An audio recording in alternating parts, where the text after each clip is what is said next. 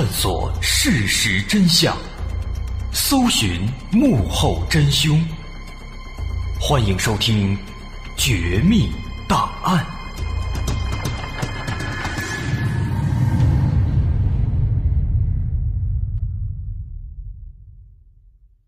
在我们的世界上，各式各样的鬼屋是数不胜数。这里面有的是有人故意装神弄鬼，有的呢是确确实实的一些灵异事件，比如我们之前说的那个贝尔米兹鬼脸。那今天咱们再来说两座我们中国的鬼屋，来看看他们到底是自然现象，还是确确实实的一些灵异事件。咱们先来看第一个。在重庆的丰都县虎威镇，有一座流传甚广的鬼屋。这座房子自从房子建好以后，一家四人就开始陆续死亡，而且全部都是英年早逝，仅仅留下了年近七旬的老外婆和不满十五岁的外孙还健在。不得已之下，婆孙两人不敢继续住了，被迫在房子后面。搭起了一座窝棚，暂时的居住在里面。而这栋房子的奇怪之处，根据这位六旬老人的介绍，每到傍晚，在屋子里就会发出乒乒乓乓的奇怪声响，而且在夜间，他也经常看到有一些孤魂野鬼在游荡和嚎叫。这屋子真的是有鬼魅作祟？还是另有隐情呢？前后有不少人来调查和采访，试图搞清楚这座鬼屋的真正面目。这栋房子坐落在虎威镇的同心村，这个地方呢，位于一片茂密的森林之中，而这座鬼屋就在茂密森林的一角，孤零零的坐落在一个小山坳里，远远看过去。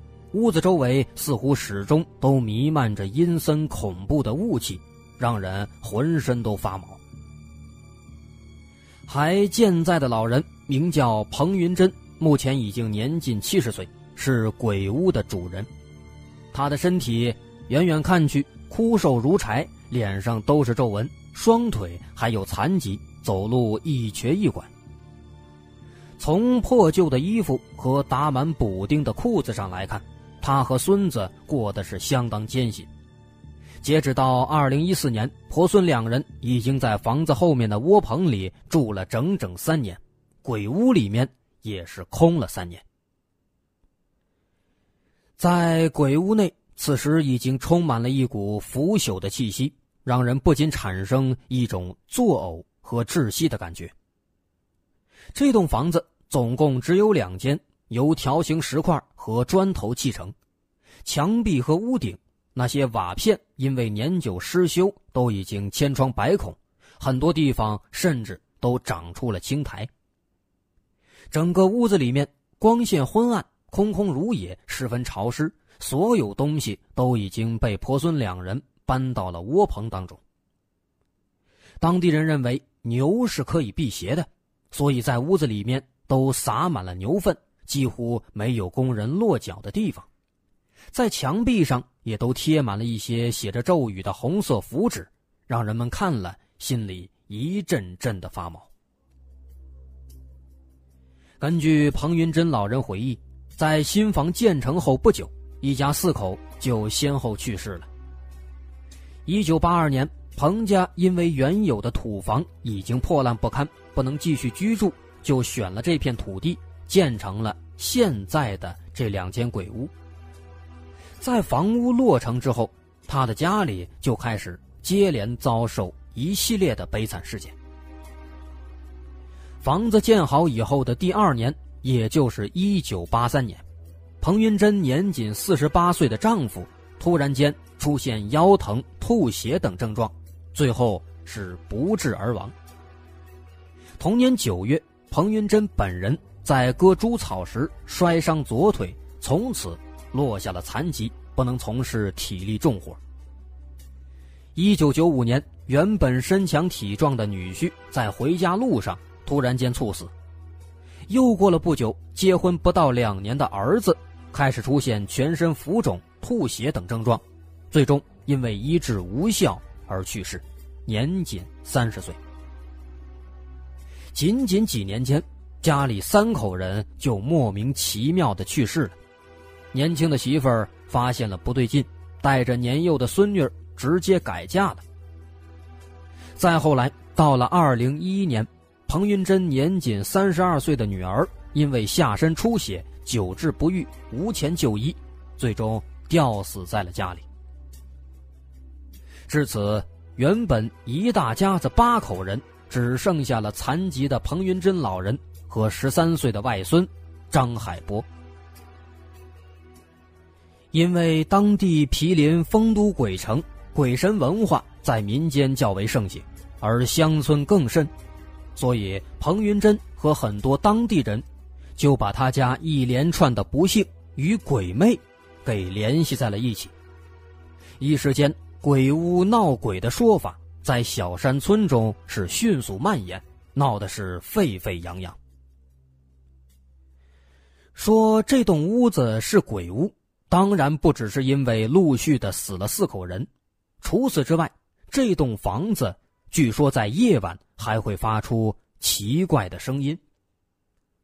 彭云珍老人说，自鬼屋建成以后，不但家里人陆续遭遇不幸，而且还出现了一系列灵异现象。有一段时间，每到傍晚，鬼屋里就会发出乒乒乓乓的怪响，人们过去查看，在地上、在柜子后面、在床底下都没有任何东西。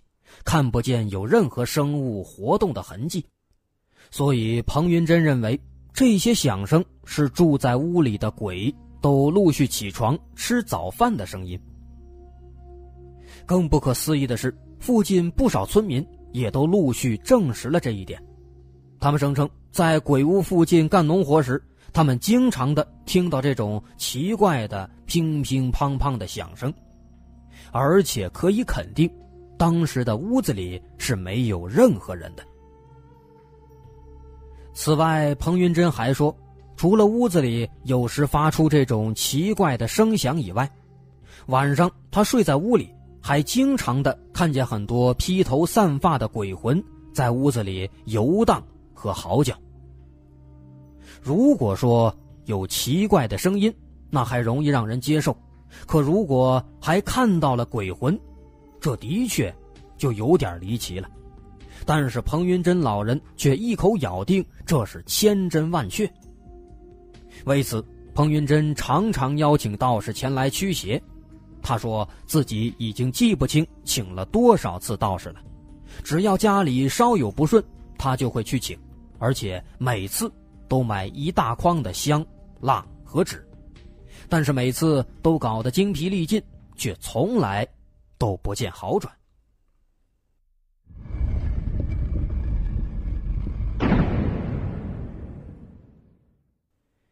这世界上怎么会有鬼呢？同心村的村主任李正全实在是看不下去了，他觉得婆孙俩住在窝棚里很不安全，于是决定自己去替他抓鬼。说是抓鬼。其实呢，是为了去看看这房子里到底是怎么回事以解开老人心头的顾虑，让他放心的回屋里居住。于是李正全随即开始多方搜集有关这个鬼屋的传言。很快，他发现除了很多人表示曾经听见屋里有怪响之外，鬼屋里的其他怪异现象，比如那些鬼魂，并没有人亲眼看见过。而彭云珍老人自称亲眼见过这些鬼魂，他认为很可能是因为他多次遭受丧亲之痛，在多次受刺激、极度哀伤之下而出现的幻觉。因此，村主任李正全认为，诸如鬼魂之类的说法是不足为信的。如果说鬼魂的确是彭云珍的幻觉，那么鬼屋里的怪响。又是怎么回事呢？为了弄清这个问题，李正全特地来到鬼屋附近进行观察。在太阳就要下山时，他果然听到屋子里面传出了乒乒乓乓的怪响。听了之后，李正全的心里也有点发毛，但他就是不信邪，随即大吼一声，给自己壮壮胆子，就要往屋子里冲。不过没想到，就在这个时候，一只鸟突然从屋子里飞出来，落在了屋外的树上。李正全定睛一看，这只鸟是一只啄木鸟，他立马也就明白过来了。原来鬼屋因为当时建设时所用的木料不好，再加上年久失修，在房子里那些木头上生了很多虫子，而所谓的怪声，其实是啄木鸟在啄虫子所发出的声响。随后，李正全又找了几个曾经听过怪响的人来确认，发现这个声音的确就是当时他们听到的响声。李正全随后把这个结果告诉了彭云珍老人，但是彭云珍并不相信，仍然坚持要住在窝棚里。他说：“既然不是鬼魅作祟，那那些家里人为何年纪轻轻的？”就陆续死去呢？对于这个问题，李正全本人同样的也给不出答案。会不会是环境因素在作怪，导致彭云珍的家人都陆续死亡呢？丰都县环境监测站站长秦永军和丰都县环境监察大队大队长谭明正特地来到了鬼屋来调查。这些怪事的原因。两个人仔细查看了鬼屋的周边环境，首先排除了污染以及空气问题，因为这里绿树成荫，空气质量非常好，而且附近也没有任何工厂，不可能有污染源。那会不会是水源问题呢？一家人他们喝的水有问题，所以陆续死亡呢？询问之后，彭云珍家的饮用水来自鬼屋附近的山泉，山泉的水源是浅层地下水，水体没有受到污染，对身体没有任何有害的物质。更何况附近的其他村民也是喝这个山泉水，并且都没有出现异常。另外，在食物上，彭家所吃的跟其他村民也是一样，都是自家种的谷物。因此，水和食物以及刚刚的空气，应该都不存在问题。既然空气、水和食物都没有问题，那两名专家又把视线放到了屋内。鬼屋的墙体采用了大量石材，这些石材都属于硬度较高的砂岩。难道这些石材里面含有放射性物质，对彭云珍的家人造成了伤害吗？随后，秦永军和谭明正用放射性测定仪来测定这些岩石，测定之后，发现没有异常。既然连石头都没有异常，那还会是什么原因呢？人们又想到了地磁场。有没有可能是地磁场作怪呢？两个专家同样是给出了否定答案。地磁场的影响面一般都比较大，彭家所在的小山的另一侧有一座小院子，最近一户距离他家直线距离不到二十米，而这户人家从来没有出现异常。另外，在丰都县境内，至今还没有发现过。因为地磁场问题导致人死伤的事件，由此两人经过一番排查之后，认为彭家的怪事并非是环境因素所造成的。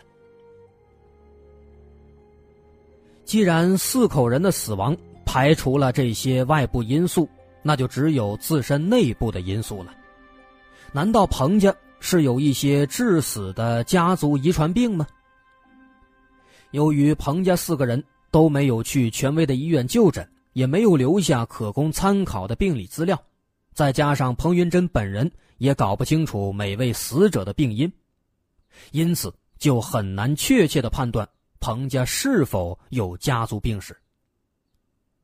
不过，市传染病医院的专家周立春仔细询问了四人死亡的前后病症，初步认为，家族病的可能性也是不大的，因为四名死者之间的病症没有多少关联，不符合家族病的特征。所以在最终，环保和医疗等等方面的专家在商讨之后，初步断定，彭家四人。英年早逝是必然中的巧合。为什么说是必然中的巧合呢？其中这个必然是指彭家家里贫穷，生病之后没有及时就医，小病拖成大病，最终死亡；而这个巧合是指四个人的死亡纯属是一种罕见的巧合，没有其他的特殊原因。其实这么一分析，我认为这个说法的可信度还是比较大的。从彭家四个人他们死亡的时间跨度来看，第一个人死亡的时间在一九八三年，第二个人和第三个人的死亡时间在一九九五年，中间间隔长达十二年，而第四个人死亡的时间更远，在二零一一年。从一九八三年。到二零一一年，相隔二十八年，死了四个人，这个时间长度实在是很长了，并不能说是很奇怪。其中唯独第二个和第三个人是同一年死亡，虽然的确这比较巧合，但也不足以说是陆续的离奇死亡。所以呢，对于重庆丰都彭家的这个所谓的鬼屋，初步的结论是这样的。每天傍晚的奇怪的乒乒乓乓的响声，是因为房子在建造时采用的木材不好，再加上年久失修，在木头里面生了虫子，啄木鸟啄木头抓虫子所发出了这个奇怪的声音。彭老太太声称所看到的鬼魂是因为心理原因而出现的幻觉，而彭家陆续死亡的四个人。则是完完全全的巧合，甚至从这种平均长达七年的时间跨度来看，连巧合都算不上，并没有什么其他特殊的理由。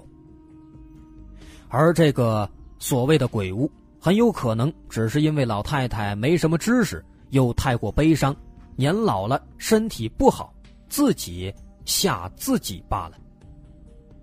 这就是我们今天说的第一个鬼屋。重庆丰都彭家的鬼屋。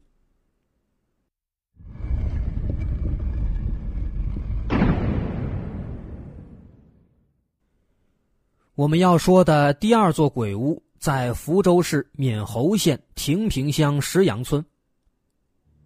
据说从二零零六年四月份开始，村民小郑家的房子就开始传出一种奇怪的咚咚咚的声音，跟前面。彭家的房子不一样，这种声音它是不分白天黑夜的出现，没有固定时间，搞得郑家人是心神不宁，寝食难安。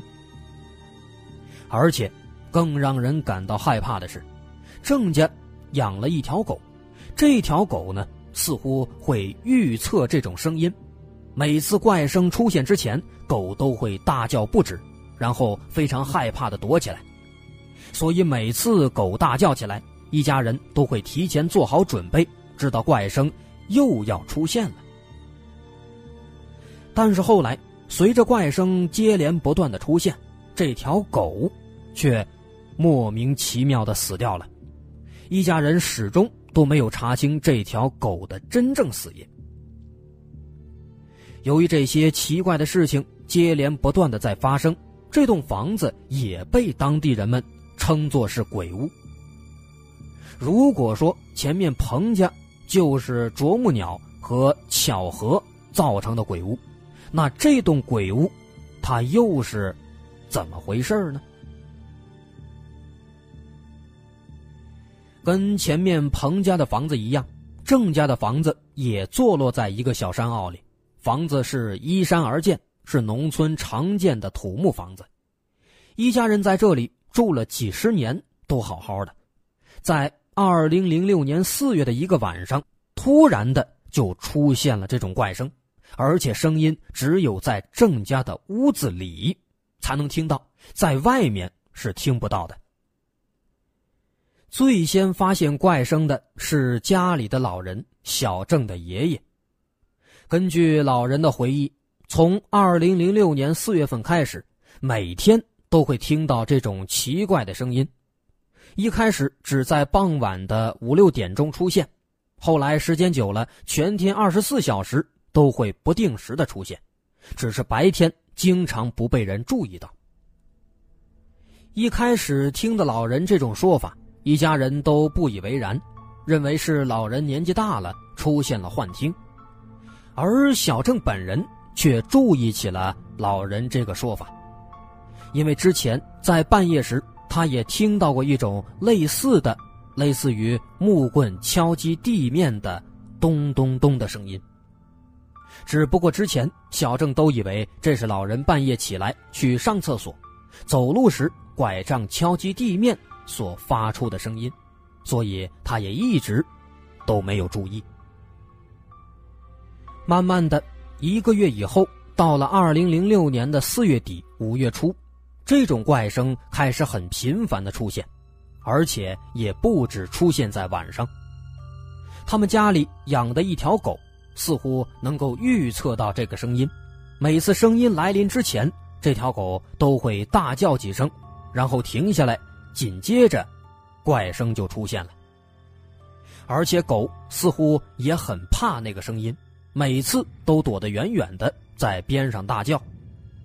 最让人意想不到的是，最后这条狗竟然是莫名其妙的就死了。这怪声到底是哪儿来的呢？一开始，一家人怀疑是有什么动物在家里活动作怪。但是每次怪声出现，人们马上出门去看，却从来。没有发现动物的痕迹。如果真的是动物在家里活动，那么它应该还留着其他的痕迹，比如一些动物身上会有奇怪的气味，或者房屋里的东西被毁坏等等这些痕迹。但是查找一番之后，发现这些痕迹全都没有，在郑家什么都没有发现。另外。这个怪声，它是不分昼夜的出现，而动物一般都有一定的生活习性，不会一天到晚的二十四小时都在活动，因此这个响声应该不是由动物所发出来的。既然怪声不是动物发出的，那会不会是悬挂在墙壁上的东西互相碰撞所发出的声音呢？这一点很快。也被排除了，因为小郑把屋里所有的容易晃动、容易发出声音的悬挂物全部都摘下来收起来以后，在接下去的几天时间里，这个怪声还是不断的出现。为了寻找怪声来源，每次这个声音响起时，一家人都会顺着声音传出的方向来回寻找。然而，一家人是上上下下、里里外外找了几遍。也没有发现任何异常。在寻找怪声来源的过程中，一家人还发现，这声音并不是固定的在一个地方出现，而是变化莫测，让人捉摸不定。很快，郑家出现怪声的消息在村子里就慢慢的传开了，很多人纷纷到小郑家里来听个究竟，一些热心的村民。也试图帮忙寻找其中的原因，他们甚至轮流的在这儿守候观察，但是依然没有发现任何结果。都说动物能够看到那些不干净的东西，再联想到能提前预知怪声的狗莫名其妙的死亡，一家人是越来越害怕。村里也开始有人传言说这是鬼魂在作怪。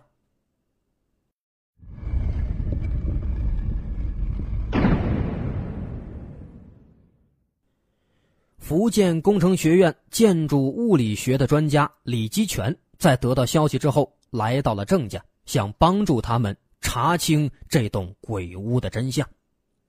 在询问了怪声的情况以及对现场声音进行观察之后，李基全分析，这个响声可能是地下水在流动过程中所发出的声音，通过土壤传播到地面上之后而形成的。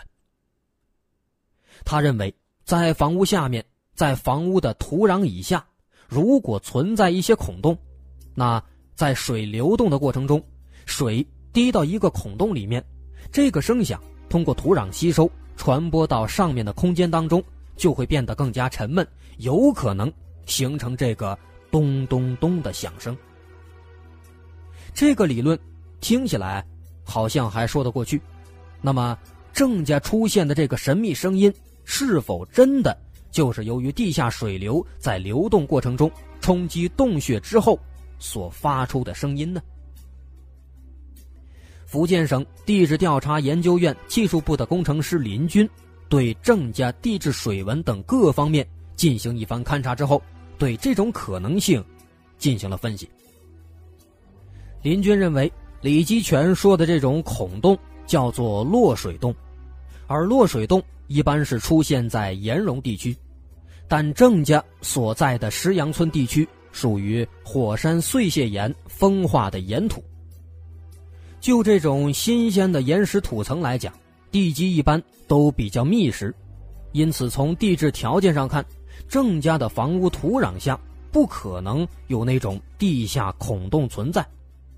同时，由于这里的土壤属于粘性土，地下水在粘性土中是缓慢渗透的，也不会出现那种快速流动、滴落等等现象，不会产生那种撞击的声音。所以，李基全的这种说法可能性是非常小的。对于林军工程师的反驳，李基全再次对郑家房子进行了细致的勘察，又提出了其他的说法。他认为，根据声音传播的方向来看，既然郑家人和其他邻居都找了很多次，在房子内部没有发现声源。那唯一的可能就是，这个声响是由一个外界的声源所发出的响声，再通过一定介质传递到了这个屋子里面。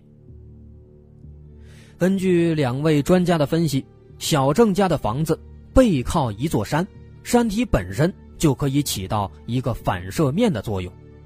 当远处有声响投射到这个山体的时候，那么这个山体就会对声音产生反射。而刚好郑家的房子后厅是完全敞开的，面向这个山体的，所以声音在经过反射以后，就会通过这个后厅，然后通过两侧墙体再次反射之后，形成了咚咚咚的这个奇怪声音，之后再传到了前厅。而至于这个怪声的具体来源，两位专家说，这是一个非常复杂的物理现象。有待进一步的研究才能够得出结论。那以上就是两位专家的一个讨论结果。这一套说法呢，听起来似乎是运用了多种物理学原理，非常复杂，很有道理的样子。但是我们细细思考郑家鬼屋的种种细节，就能发现这种说法同样是站不住脚。我们有三个疑问，可以质疑这个说法。第一，郑家的狗为什么会叫？第二，狗为什么会不明不白的死亡？第三，为什么只有郑家房子内部才能够听到那种奇怪的咚咚声，房子外面就听不见了？首先，我们来看第一个问题：狗为什么会叫？如果说是有某种声源产生了某种陌生的声音，的确，狗在听到莫名声音之后有可能会叫。这个疑问我们姑且排除。其次，狗为什么会不明原因的死亡？难道说这条狗每天听这种声音就把自己给听死了吗？这未免也太扯了。那如果说狗的死亡是一个巧合，也许是吃了某些不该吃的东西，也许是某些人们难以察觉的突发疾病，这也有可能。那我们姑且也先排除掉狗的死亡与奇怪声音的关系。但是最后一个疑问，怎么解释只有在房子内部才能够听到那种奇怪声音呢？郑家人和邻居都表示。这种奇怪的声音，只有在郑家房子内部才能够听到，在外面是听不见的。如果真的跟两位专家说的一样，是声音的反射形成了这种怪声，那这个声音它原本得是一种多么奇怪的声音，才能够反射形成这种咚咚咚的声响呢？如果真的是这样的话，那郑家人。肯定也会注意到这种反射之前的奇怪的声音，而且肯定不止在屋里，在屋子外，应该是也能听到的。所以，说怪声是山体反射，显然是不现实的。况且这种说法自己也不能说明怪声的来源到底是哪里。那郑家的这个怪声。到底是怎么出来的呢？虽然把他们的说法给推翻了，但是我自己确实也是拿不出一个靠谱的说法，在这里呢就不再误导其他人了。不过我们总归要相信，这种奇怪的现象会在以后陆续的真相大白的。好，今天的绝密档案咱们就说到这儿，我是大碗。我们下期再见。